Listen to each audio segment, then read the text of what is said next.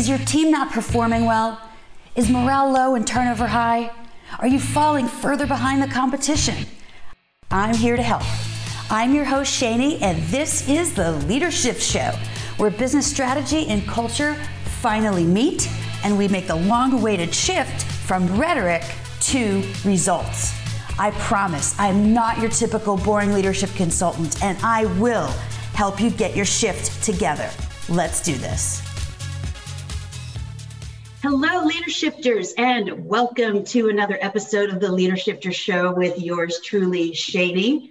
Do I have a treat for you all today?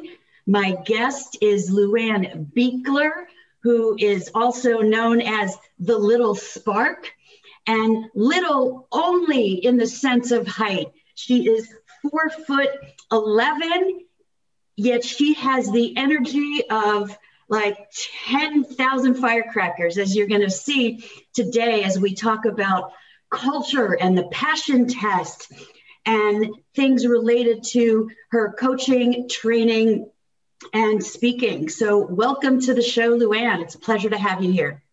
Thanks, Shani. It's an honor to be here. I'm looking forward to the conversation. Absolutely. Well, let's get right into it. So, you've been at this for a long time, helping mostly small businesses improve their culture and their leadership.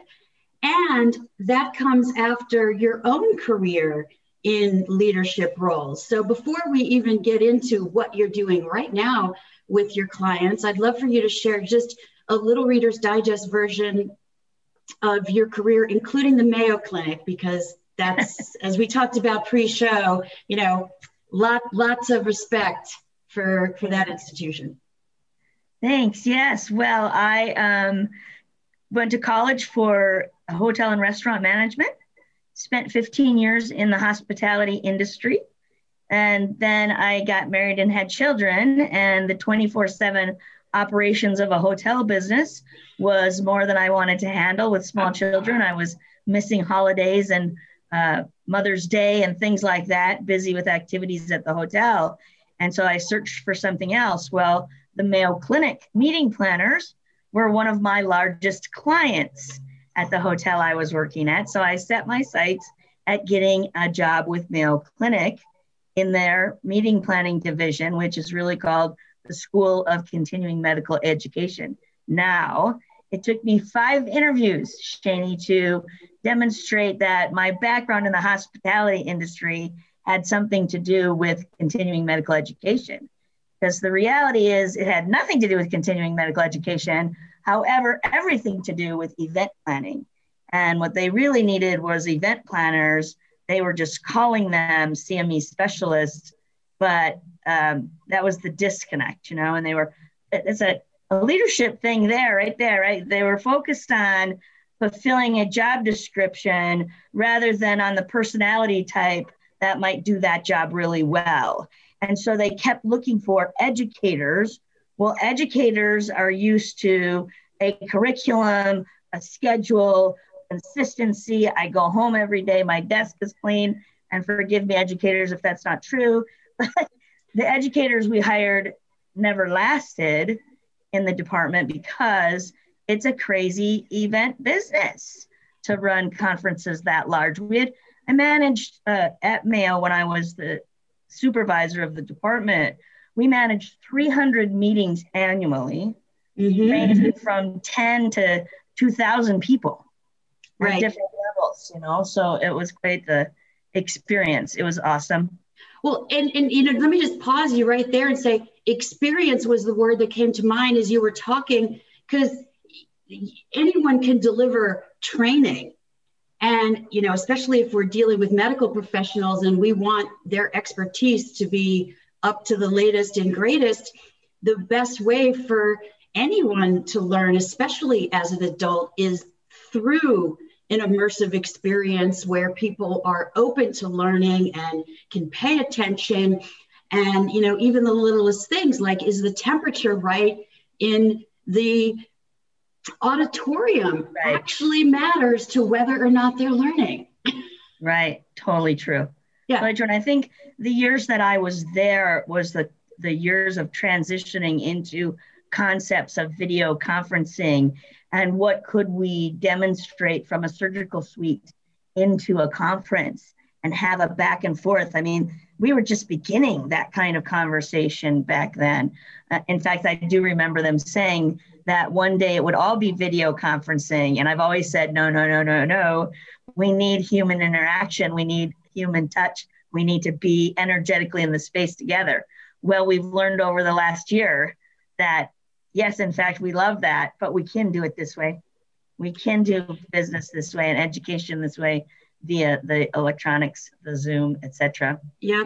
Well, and you know, um, I've got doctors in my family, and actually, I was engaged to one long time ago, and and so I've always been somewhat more aware than a non-medical professional about how medical students and I guess doctors are, are, are trained as they go. So it's learn one, do one, teach one. And yeah we can do that online as well. I, I suppose with, with some things. Yeah, so I've been out of Mayo Clinic now for 16 years. Uh, is when I, I left uh, to start my own business.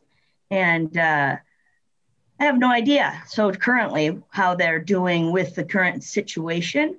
I have faith in the world famous Mayo Clinic that they're on top of everything. And I feel blessed that I live in the home of the world of the Mayo world famous Mayo Clinic, especially in a pandemic, right? So I was looking for those blessings in my life. Absolutely. All right. So let's move into what you do now. So, um, I, and, and in doing so, I, I want to read a quote, uh, which I, uh, all right. So, small business leadership has changed. 10 years ago, you could keep your grand vision to yourself and treat employees like task rabbits rather than stakeholders. Today, your people want to know why they do what they do. And I, I love that, first of all, the um, just the imagery around task rabbits, like people running around doing, um, and of course, the emphasis that you put on, you know, the purpose and the passion that are now so important to employee engagement. So, what brought you into this niche? Oh gosh. So what brought me into this niche is a uh, floundering small business owner myself, having stepped out of corporate America, deciding I wanted to be my own entity and never have employees again. that was my mission at the time. And uh, what I found uh, is that I had no buying power, right, to leverage uh, hotel contracts and things like that the way that I did when I worked in a large institution. Mm-hmm. And I made a short uh, six month stint with a travel agency on the attempt to get that buying power back so I could help my meeting and event client, planning clients. And during that um, employment at the travel agency, I found an organization called BNI, Business Network International. Mm-hmm. And they struck me with their philosophy of giver's gain instantly at my heart and soul. They had no more that they had to say to me, we live by a philosophy of giver's gain. And I'm like, I'm in. When do I come to the meeting? What, what, tell me more, you know? And so I stepped into the BNI organization and I was with them for maybe four months before the travel agency and I parted ways. But in that short period of time, what I saw is a collaboration of entrepreneurs. And I said, if these individuals can run their business, their own business, so can I. And I know that they are a collaborative, supportive team of people that they're going to help me be successful. They're going to want to lift me up. That's what this organization is all about. And so yeah. I, I printed a business card and went back to my BNI meeting with no business plan, just a, sort of a name change of my business. Here's who I am now. And I've never looked back.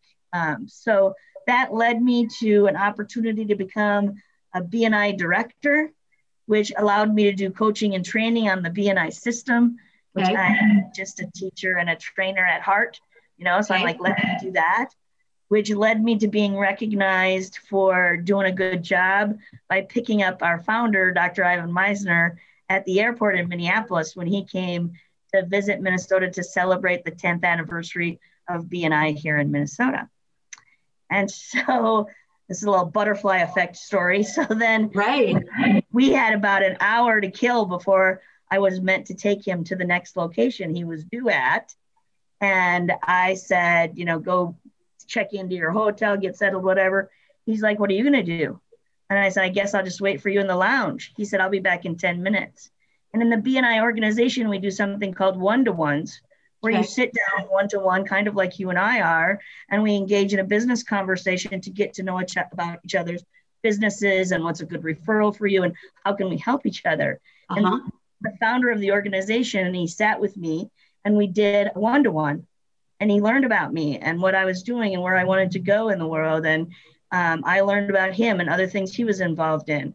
And it was about a year later, maybe 18 months, he called me up and he said, I think I have a referral for you. So I've never met a man who walks more in the integrity of his organization than Dr. Ivan Misner. And Got I absolutely have high respect for him. So he referred me to an organization called the Transformational Leadership Council. Okay. Which is made up of transformational leaders from all over the world, started by author Jack Canfield of the Chicken Soup for the Soul series. Yeah. And the Canfield Success Principles. And I have been with the Transformational Leadership Council now for 13 years. I originally started as one of their event planners. Now I'm a member of the organization. Okay. Because what I did is I learned. I sat there like a little sponge in the back of the room and I listened to everyone's presentations and I picked up on all of their materials and their teachings and adopted what worked for me and what I could teach other people. And one of those was the passion test.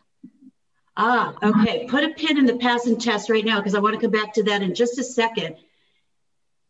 I want to underline the series of experiences that you have already shared for those who are listening and watching right now, because you all engage me in a lot of conversations about career shifting.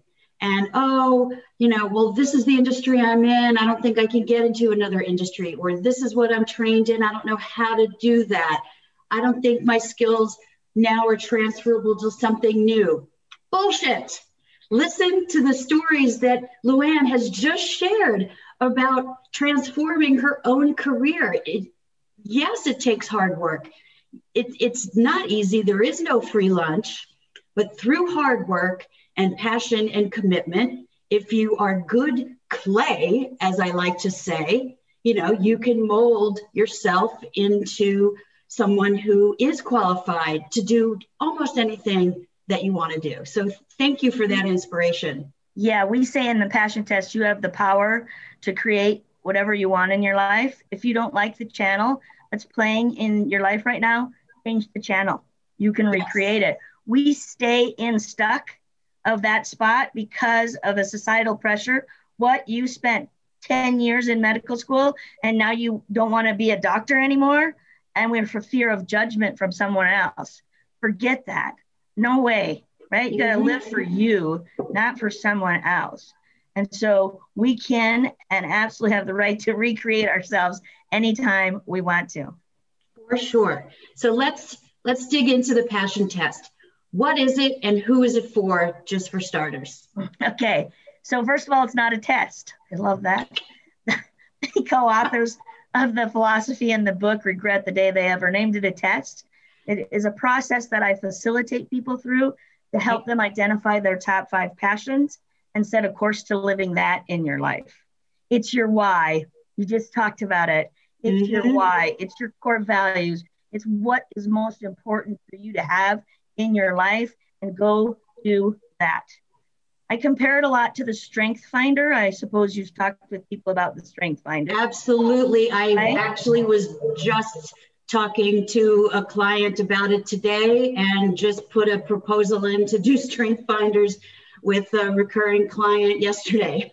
So yes. So this so the Strength Finder is a test that people can go online and take the test and it prints out their top five strengths. Yep. I would never profess to understand how that works, but I love it and when it spit out my top five, I'm like, totally true, totally me, right? Yep. You'll never guess, Shani. What's my number one? Woo.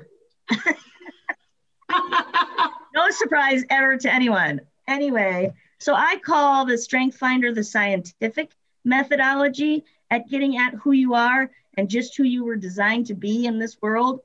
Okay. And the passion test is the heart and soul methodology. And oh. getting into your heart of what you care most about. And really, if you use those two tools and put them together, it's a powerhouse of knowledge of just who God designed you to be. And go do that. That's all you're supposed to do. It's just who you were designed to be. And it's so much easier. I say when you get connected to your life's flow, everything comes easier. So when you get in that alignment with who you were designed to be, mm-hmm. you start to in this world and everything feels easier. Is it always easier? No, there's challenges that we still face. But I got to tell you, had I never stepped into the transformational world, I guarantee you, I would have had a different reaction to this last year than I had this way. From the beginning of this pandemic, I said, something good is coming out of this. I have no idea what it is. I'm going to accept reality for what it is today and do my best to continue to bring joy into the world, counteracting all that negativity. That's my job to bring joy into the world. Right. right? And I'm just going to wait for that something fabulous that's going to happen on the other end. And it may not be tomorrow and it may not be next year. It may be down the road before we really can say, oh, this is why all that happened. Yeah. But I believe there's a reason. And so. Well, you know, you raised a great point that I want to dig a little deeper into, which is heart and soul. They do belong in business, right? The, the time where we're all a bunch of robots in um, in manufacturing facilities and people are dispensable uh, has passed. And, and the brain can only take us so far. In fact, at the beginning of the pandemic, co- another colleague of mine who's in our space, leadership space, we did a, a free four part webinar series that we called Lead with Love.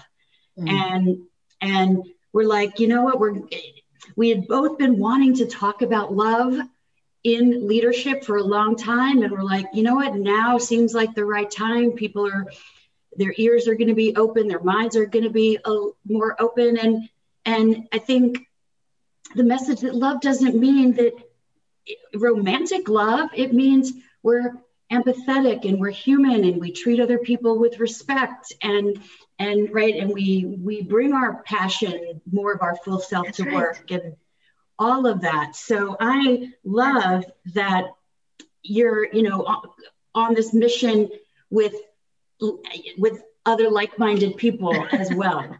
I need to connect you with another friend of mine unless you already know him. Are you familiar with Steve Farber? I am not. Steve Farber wrote a book called Love is Just Damn Good Business.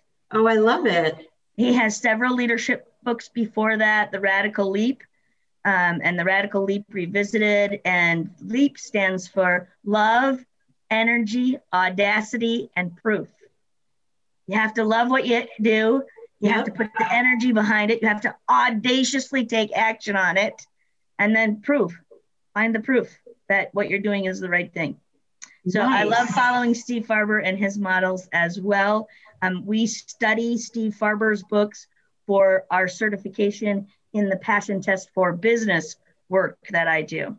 Okay, so let's step back to the passion test for a minute. Yes. The passion test originally came out as a tool like the Strength Finder to help people get to know themselves, follow their passions individually, right? Okay. And then we said, oh my gosh. And so I still do that work with individuals when they want to. And any business leader I work with goes through the personal piece first okay. before we dive down into their business.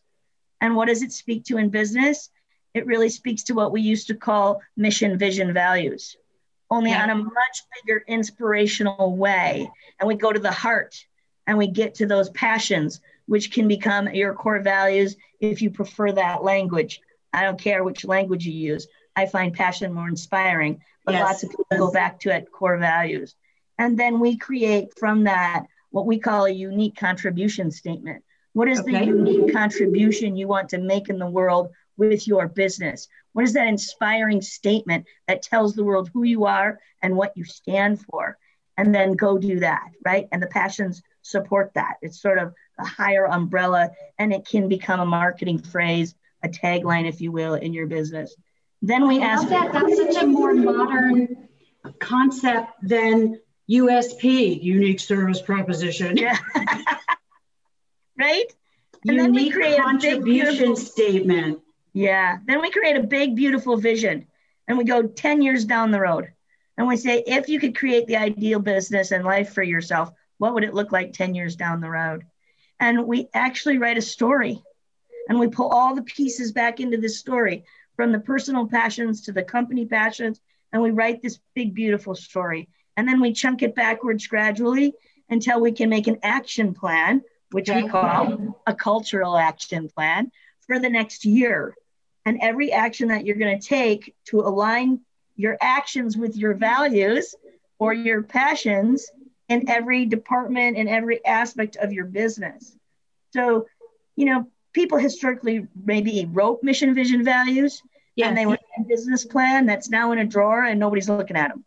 Yep. They might even have a token poster on the wall with them. The question is, are they living and breathing them every day? Do every employee know what they are by heart?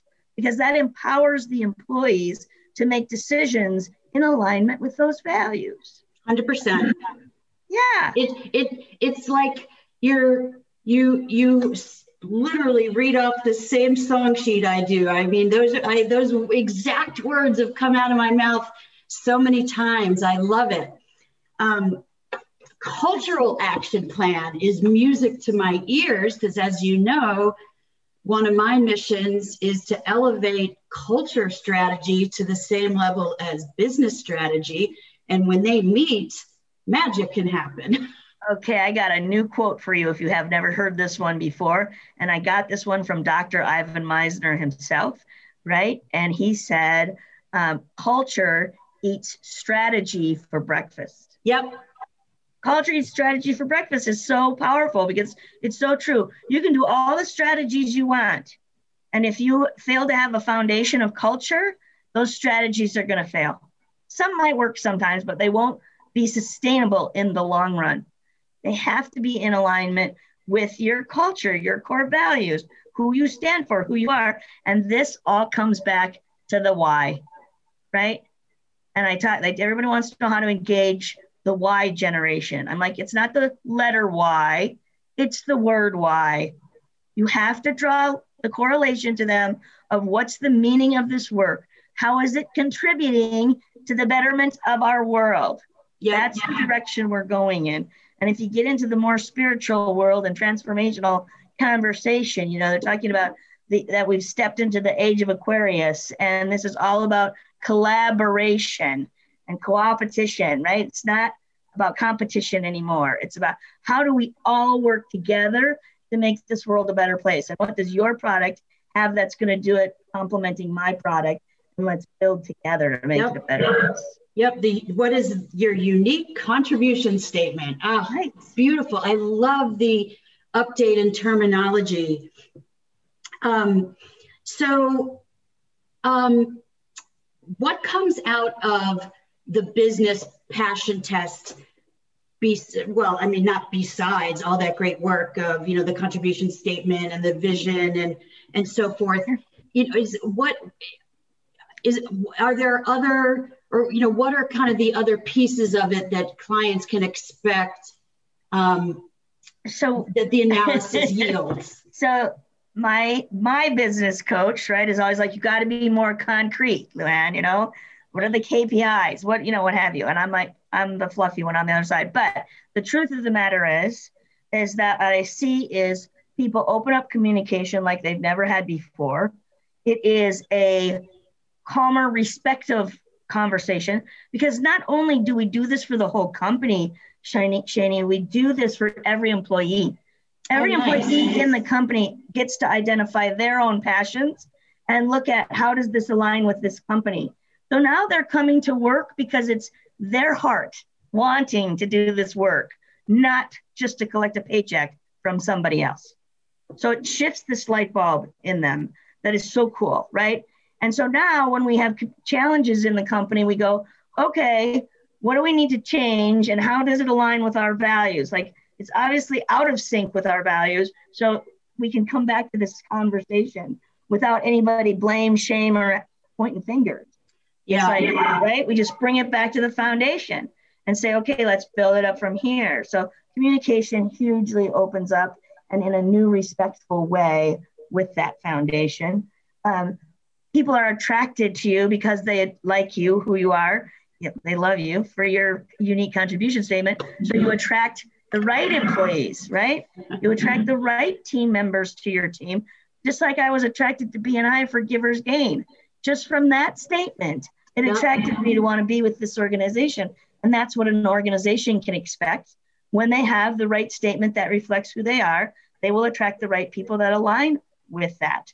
What does that do? That reduces internal turmoil and challenges, right? So we're more productive, right? We work more efficiently. Yep. So one of the first companies that we did the whole full process on reduced their overhead by 10% and increase their productivity by 30%. Because awesome. those that are the complainers and holding everybody else down, they opt out. Here's another beautiful thing. They yeah. opt out. They're like, I'm not going to play by this game. Good then you're not the right fit for us anyway. Yeah, that's so, what they call good turnover. Yeah, yeah, and nobody has to get fired. And just like BNI knows that word of mouth is the best kind of marketing, right? Any employee leaves because they've been fired or feel like they've been pushed out, then they're out there saying bad things about you. Whether it was their fault or not, they're going to say bad things. But when they opt out and say, I chose because of my passions to go do something yep. else, then they can still look back and say that was a good experience and that's a good employer. It's kind of about that other conversation about getting people in the right seats on the bus. Yeah. Right. And the strength finder spoke to that, right? Play to people's strengths. Stop trying to fix their weaknesses, rather play to their strengths and throw away those old job descriptions and purposefully work on what are these people good at? Well, now we pull passion into that and we say, What are you passionate about? So, great story from the first company we worked with as well. Uh, it's called Listen Up Espanol, telemarketing catalog kind of company. And um, one of the employees was really passionate about caring for children. And the owners realized that when they had originally vision, envisioned the company, they had planned on having a daycare in the building so that parents could visit their children during the day and they had never followed through on that component. It got lost in the focus on the bottom line, as often does with CEOs. Mm-hmm. And then there was a fire in the daycare that the children are all going to down the street. and they felt really badly about that. They had failed on following through with the commitment they had made in the beginning, but they shifted. They shifted and they moved her out of her telemarketing job and they put her in charge of a daycare and they built a daycare and they honored that commitment that they had made to their original values of the company. And see, that's how things can get lost. When you lose focus of what your original foundation, your core values were, then you lose some of those all important things right. that perhaps aren't directly related to the bottom line, right? But are still so important to compassion, right? To being yeah. human beings with one another, to loving one another and allowing us to love our jobs, you know? yep. love our companies. That's Steve Farber's whole philosophy is right. You want your customers to love you, correct? Yes. Absolutely. So you want your customers to love you. So love them. Love your employees who are the front line to your customers and take care of them. Boy, I learned that message way back in my first years of college in the hospitality industry. What is a leader's greatest asset? Their employees, People. of course. Yep people, people. So you treat your people well, they'll treat your customers well, and the bottom line will follow. Exactly. So I often say, you know, happy employees and uh, happy customers equal a happy bottom line. Yeah, of course. it's, it's like you're, you're the upper Midwest equivalent of me. Like like our brains were separated at birth or something. and that's why you know the universe brought us together again. So yeah, for sure. Well, one one last question I have for you before we recap and bid adieu. In um, in prepping for the podcast today, I saw that you also spearheaded an initiative called ihug. Just tell us a little bit about what that is, because I mean, even just the name brings a smile I started wearing this little button six or eight years ago, and it was a warning sign to people because I'm a hugger that I'm going to hug you. I'm going to hug you if you get in proximity, so just know it. Right? So that was the original premise. And then um, I realized that I for, I'd forget I was even wearing it. I had it on my lapel every piece of clothing I wore. And people would come up to me and they'd go, I hugged Jill. And really, you know, like, can I have a hug? And a flight attendant say to me one time, I slept the whole flight just like this with my little pin on my lapel and hadn't talked to anybody. I was on the back of the bus. And so I was the last one off the plane, and she's standing over to the side. And she said, I hugged Jill. Like, you need a hug, sweetheart. She goes, I do. Dropped my luggage, gave her a big hug, you know. Aww. It became a human ex- experiment. And my friends in the Transformational Leadership Council, who actually got me connected to the guy that originated the button, he's now given me the rights to the button. But anyway, they're like, you got to write a book, LuAnn. You got to write a book. I wrote a book. Nice. Um, my, I hug my journey as a hugger. It's just a little 76 page great coffee table book about the scientific value of the human hug, about little stories like I just shared with you for fun, you know, and transformational leaders, um, documentation, comments, things they've wrote about hugs. It truly is. I mean, the struggle is real during a pandemic. Yeah. We have lost a lot of human touch that's really important to our health and well-being, right? And it li- literally has healing qualities, the human hug, right? So I was meditating one day and the message I got was you need to I hug across America in 2020. And to combat the polarization of the political arena and bring human beings back together with a simple human hug. And so that was the mm-hmm. fall of 2019. And a friend of mine, I was telling her I was going to do this. I had this download that this is what I needed to do. And she's like, Oh, you can't do that. You can't do that. You don't know anything about the political arena. You're going to get yourself in trouble. Someone's going to hurt you. I'm like, Who's going to hurt me? I'm 4'11, blonde, little fireball. I just want to give out hugs. but that's what started happening. And, I, and she challenged me. She said, All right, you think you can do this? Go to the Trump rally. He's coming to Minneapolis and you hug everybody there. And I'm like, all right, I go.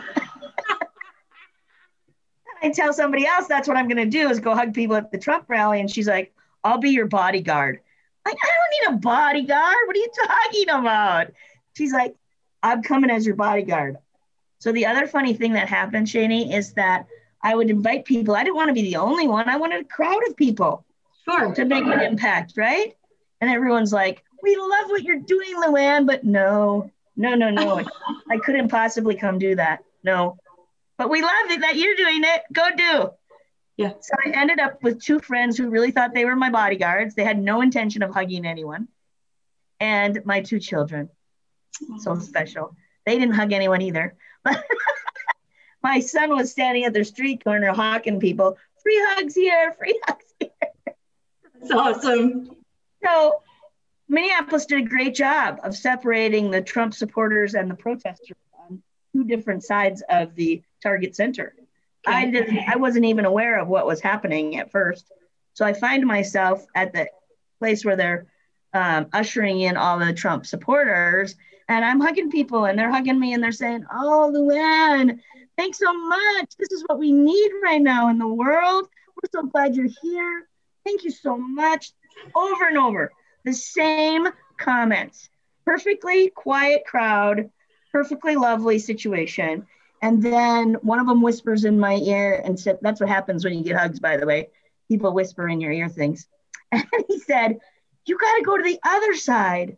That's where the people are angry you go to the other side, hug those people. They need you. And I'm like, who are those people? What other side? And so I went to the other side and I hugged those people. And they were angry and masked before we needed to be masked. And they were the protesters. But when I hugged them, they said, Thanks so much. We're so glad you're here. This is what we need right now. And I'm like, You're both saying the same thing. What's the problem here? I know, boy. So my campaign was shut down after I got to the Iowa caucus and the New Hampshire primaries, and then the pandemic hit, and my Hugs Across America quit. So I say to the world, thank you for bringing it up with me. Watch for the ihug movement to come back in the future, and my mission is to get huggers in every state going to events and hugging people. I Not that, that I'll necessarily travel all across America, but there will be people all across America on board with the ihug movement. And I'm ready. I'm ready with the buttons. I'm ready with the materials. It's just, it's got to be the right timing. And certainly right now is not. Absolutely. Well, in the meantime, we can do e hugs. this is the sign language for hugs. It, there you so. I learned that when the pandemic hit. I'm like, wow, right? Talk about inclusivity. I should have known that. I should have known that before. But anyway, yeah, that's what I keep trying to do virtual hugs. Well, what a lovely way to conclude the podcast, hearing that story of your hugs across the world. If one last want- comment to, to go with business, there's a chapter in my ihug book about hugs in business that with me and Dr. Ivan Misner. Okay. About that. So anyway, well, so so that leads to the question I was about to ask, which is if people want to reach you and find your your hug book or you know take the passion test with you how can they reach you so my website is luannb.com that's l-u-a-n-n-b.com real simple um, and there's a free session on there for 30 minutes with me to discuss the passion test and anything else they want to talk about that i've shared with them today the ihug movement is a whole nother website and the book is on there and you can find my other books uh, on Amazon. So, and of course, there's LinkedIn. Hook Absolutely. up with me on LinkedIn and have a conversation. Well, little Spark, it was so awesome to have you on the show today, otherwise known as LuAnn Buechler. Um, and for those of you listening and watching, I hope you took away some magic today, whether it's the BNI slogan of Givers Gain or you're compelled to take the passion test. I personally love the idea of combining strength finders and the passion test to connect, you know, your your intellectual and behavioral strengths with your passions from your heart and your soul. And of course, the passion test for business has really got my mind spinning as a way to modernize the old mission, vision, values and take it into the 21st and 22nd century when generation Y, who wants to know why, we can help keep them motivated and engaged. So take all that with you and go give hugs as soon as it's allowed. and then stay tuned for the next episode of the LeaderShift Show. We will see you next time. Mwah.